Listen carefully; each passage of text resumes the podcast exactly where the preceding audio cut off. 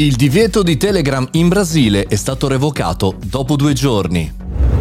Buongiorno e bentornati al Caffettino Podcast, sono Mario Moroni e come ogni giorno parliamo di una notizia che ci può interessare perché oggi parliamo di Telegram e ci interessa perché in realtà è stato revocato un ban, un divieto in Brasile, molto interessante perché è un precedente che può esserci utile anche per l'Italia. Telegram era stato bloccato, bannato per eh, tutto il paese dopo una decisione della Corte Suprema che aveva eh, scelto di bloccare l'app in violazione di una serie di regolamenti che il Brasile adotta sulla disinformazione. E veramente è stato un battagliare di informazioni, ma poi dopo due giorni il, la Corte Suprema ha sbloccato l'app proprio perché eh, sono state apportate diverse modifiche alla stessa applicazione di Telegram. È molto interessante perché in questo momento, secondo il New York Times, eh, ci sono i dipendenti di Telegram che tengono d'occhio i 100 canali più popolari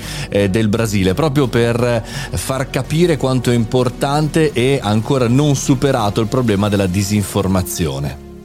Con oltre 1,1 milioni di abbonati alla piattaforma, Telegram è diventato un canale di comunicazione per il presidente brasiliano Bolsonaro, che attualmente tra l'altro è anche indagato per aver fatto trappelare documenti di polizia ed accusato di aver diffuso informazioni eh, false in passato. Quindi diciamo Telegram non ci è andato per il sottile e ha eliminato l'account, alcuni account legati a Dos Santos, un attivista e sostenitore di Bolsonaro, appunto accusato fatto di diffusione e disinformazione. Se ci pensate bene anche in quello che è accaduto durante la pandemia, anche in Italia Telegram è stato un po' il covo di alcune discussioni, alcune volte legittime e alcune volte illegali totalmente da questo punto di vista. È un po' il luogo dove eh, si riparte eh, con la comunicazione, diciamo così, dei forum, di una vecchia internet che pensavamo non ci fosse più. Trovate tutto questo sul New York Times che ha fatto un bel, un bel approfondimento anche su The Verge che rilancia la notizia. Telegram è da tenere d'occhio, io lo amo, sapete bene che abbiamo anche un canale, Mario Moroni Canale, abbiamo anche un gruppo legato al, a chi mi supporta su Patreon, patreon.com slash Mario Moroni, trovate un gruppo con cui potete parlare con me tutti i giorni. Però è vero, cioè, noi lo utilizziamo in maniera precisa, legittima, con tutti i regolamenti, anzi abbiamo anche un regolamento all'interno della community su cosa si può fare, cosa non si può fare, eccetera, eccetera. Però essendo tutto criptato, essendo tutto chiuso, essendo tutto in qualche maniera eh, utilizzabile eh, un po' come si vuole, diciamo così, è complicato. È complicato, è complicato eh, in realtà per la polizia postale, è complicato per eh, la comunità europea, è complicato un po' per tutti gestirlo.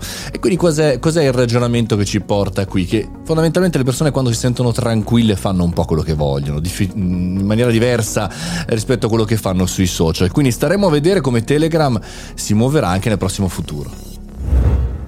Mi dispiacerebbe perdere Telegram se veramente non fosse ben gestito.